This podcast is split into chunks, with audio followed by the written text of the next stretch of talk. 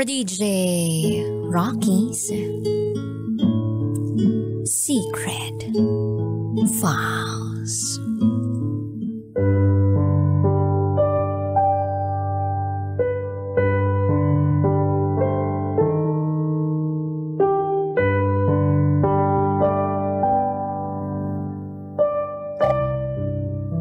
Tinuruan ako ng tita kong maging pokpok.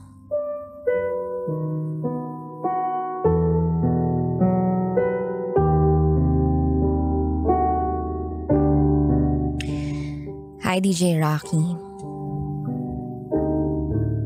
I just want to share my story.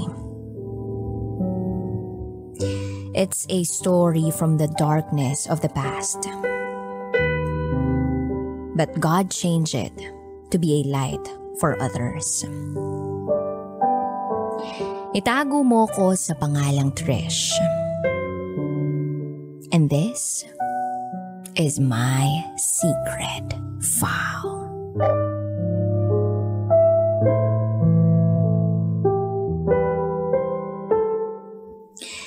Galing ako sa isang conservative family.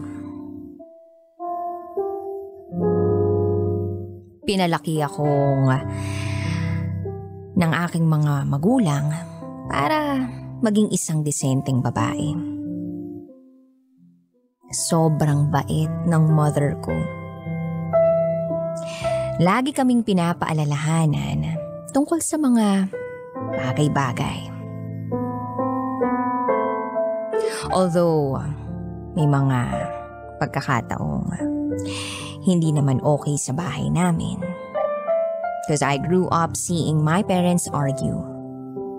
Maghihiwalay, tapos magbabalikan. Yung father ko kasi, masyadong lapitin ng mga babae. Malakas kasi mambola.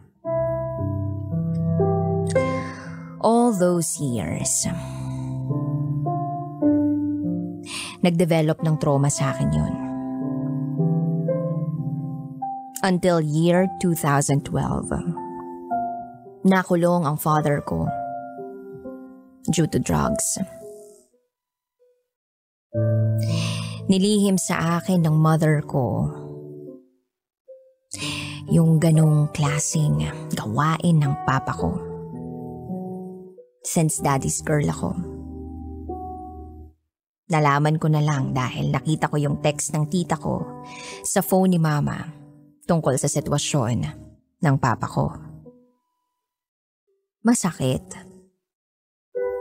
Masakit yun para sa akin. Pero inisip ko na lang na yun ay para sa kabutihan ni Papa. Yun na rin siguro yung pwedeng maging rason para matigil siya sa pambababae niya. Pero hindi pa rin pala siya titigil sa pambababae niya. Nababalitaan namin na may mga dumadalaw daw na babae sa kulungan.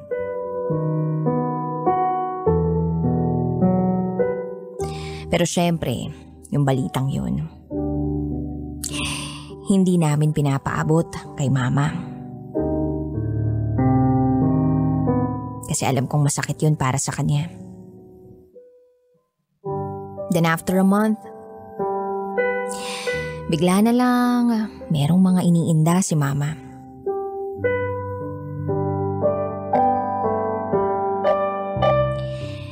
Inaalagaan ko si mama. Mother ng mama ko na may sakit sa puso. At hipag ko na bagong panganak. And that time, I was just 12 years old. Then nalaman namin na yung mama ko merong cervical cancer. Stage 4. Na-hospitalize siya. Pumunta yung relatives ng father ko sa bahay. Doon sila tumira para salitan sa pag-aalaga sa mother ko. Akala ko okay yung gagawin ng relatives ng father ko sa bahay. Akala ko makakatulong talaga sila sa akin. Sa amin ang pamilya. Pero gagawin pala nila akong alila sa mismong bahay namin. Bago ako pumasok sa school, need ko munang hugasan yung isang balding tambak na plato na pinagkainan ng mga tita at mga pinsan ko. Wala akong magawa nun kundi umiyak. Magtampo. Pero hindi ko masabi. Until February 2013, tuluyan nang namaalam ang lola ko. Then the next month, sumunod si mama. That time si papa nakakulong pa rin. So nag-decide ang mga kaanak namin na paghiwa-hiwalayin kaming magkakapatid. Para meron daw magbantay sa aming lahat.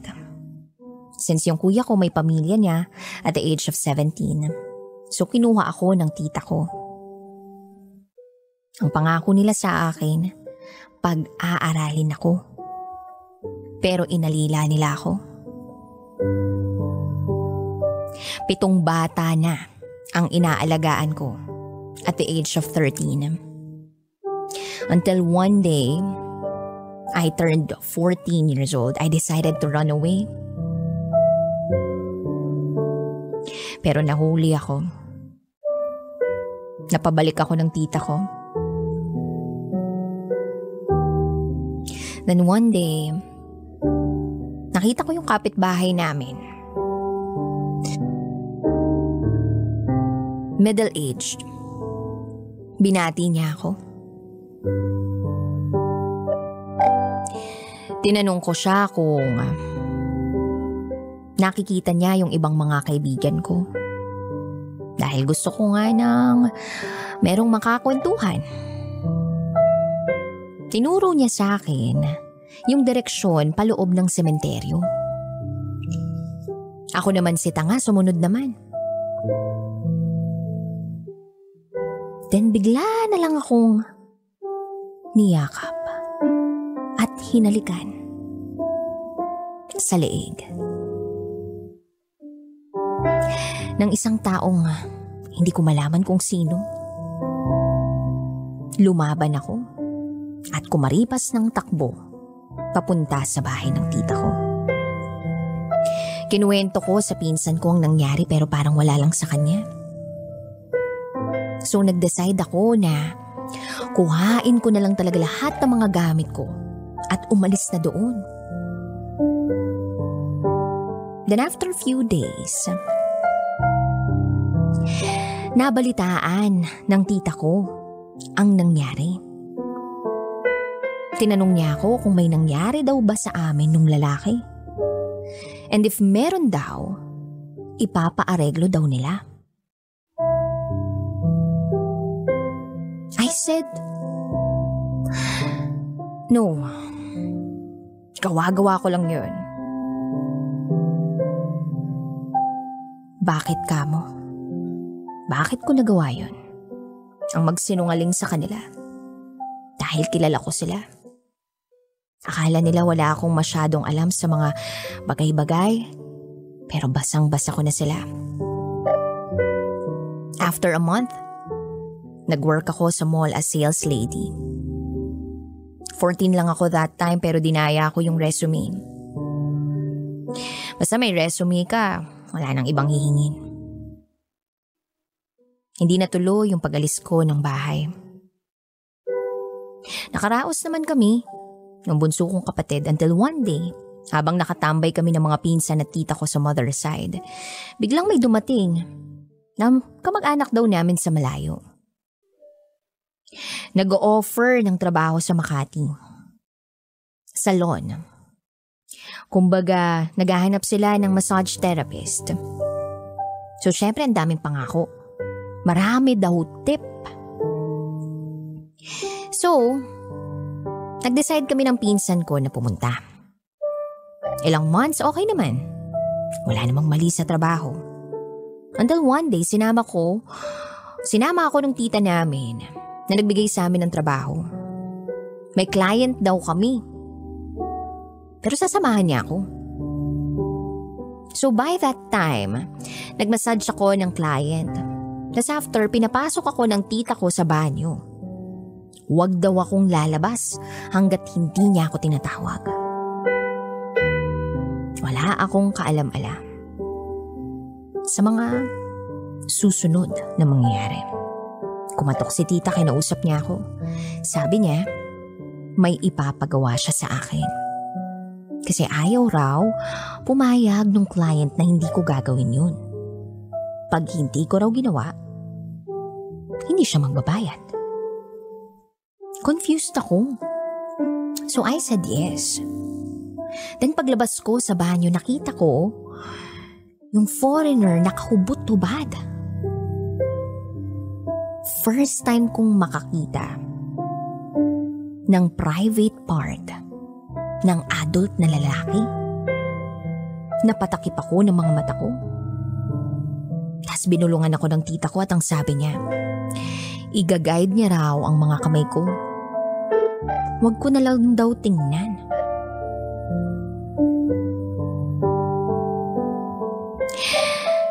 Umiiyak ako noon. Alam kong mali yung pinapagawa sa akin. Hindi ako makaalma. And after that,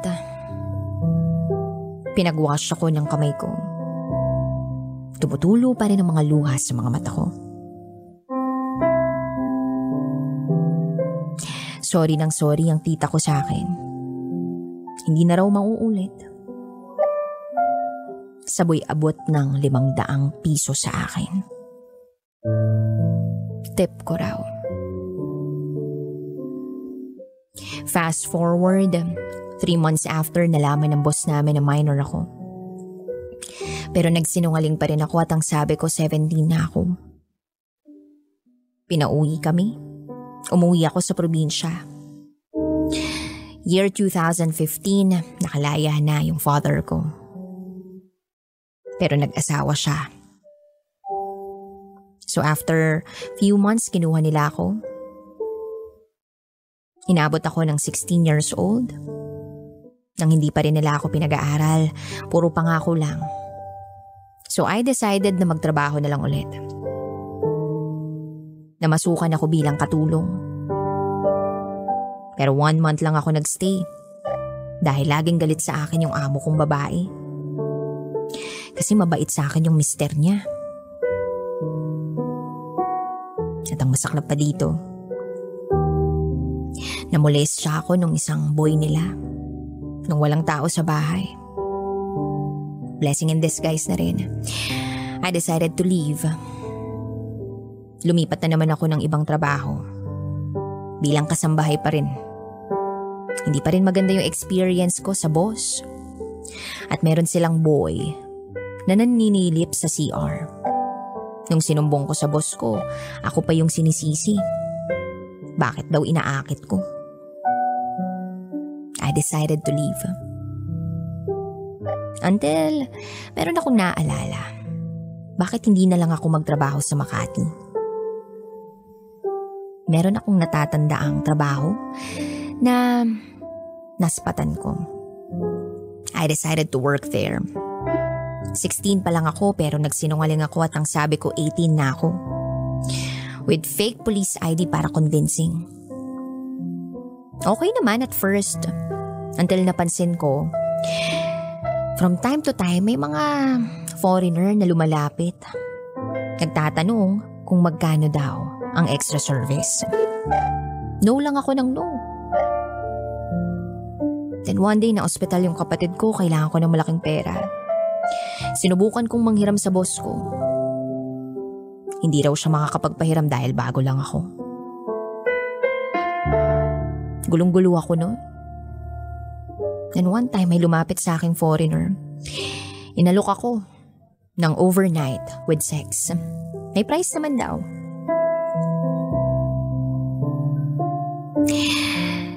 I rejected him kahit na kinakailangan ko na ng pera. Then I received a call Sabi ni Papa, need na raw ng pera. Kasi hindi inaasikaso yung kapatid ko at kailangan-kailangan ng bilhin yung gamot. Wala akong malapitan. Wala akong ibang magawa kundi umiyak na lang. Sabay sabi sa akin ng boss ko, bakit di mo na lang tanggapin yung offer ng foreigner? Bet na bet ka noon, presyohan mo na lang ng malaki.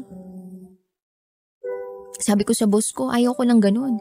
Hindi ako ganung klaseng babae. Tinawanan niya ako at ang sabi niya, hindi raw ako kikita kung magpapa-virgin daw ako.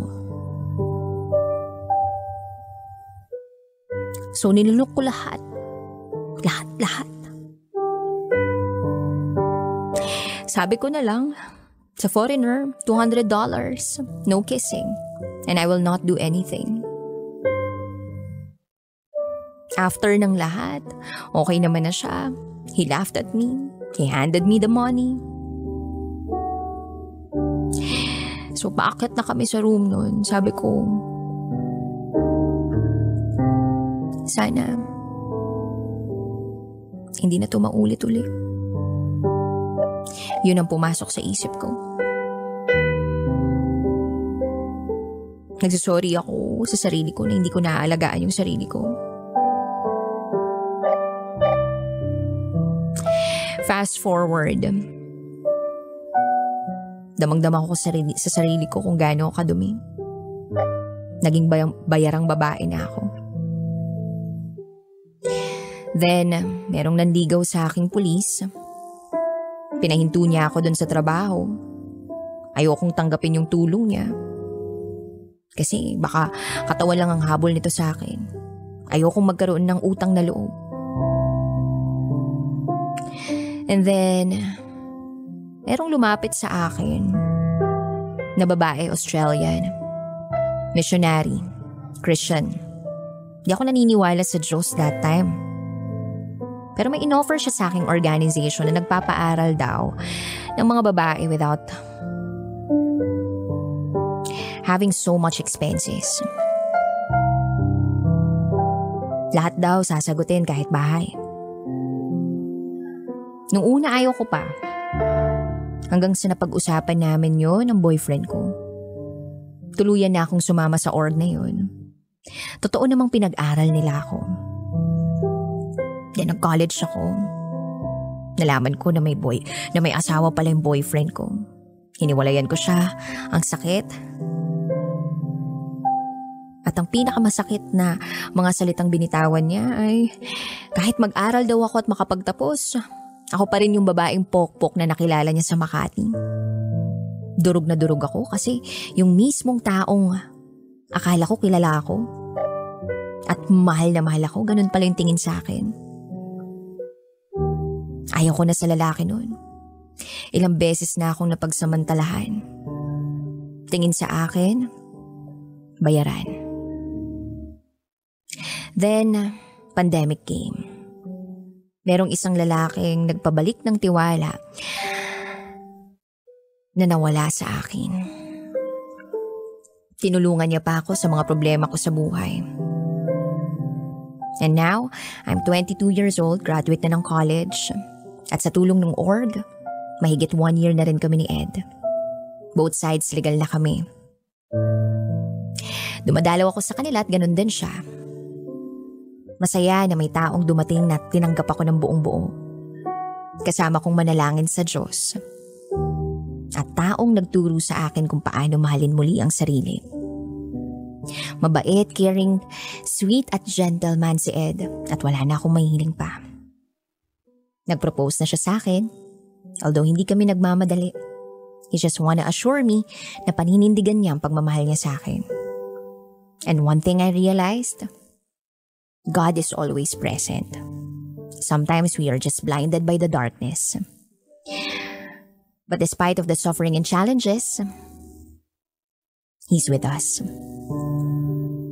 And these challenges will give us lessons, strength, hope, and knowledge. God knows better plans. No one can change His plan. Always remember to pray. Even if life is hard, just trust God. Because He promises a better future. Hanggang dito na lang po, DJ Rocky. Muli, ako si Trish.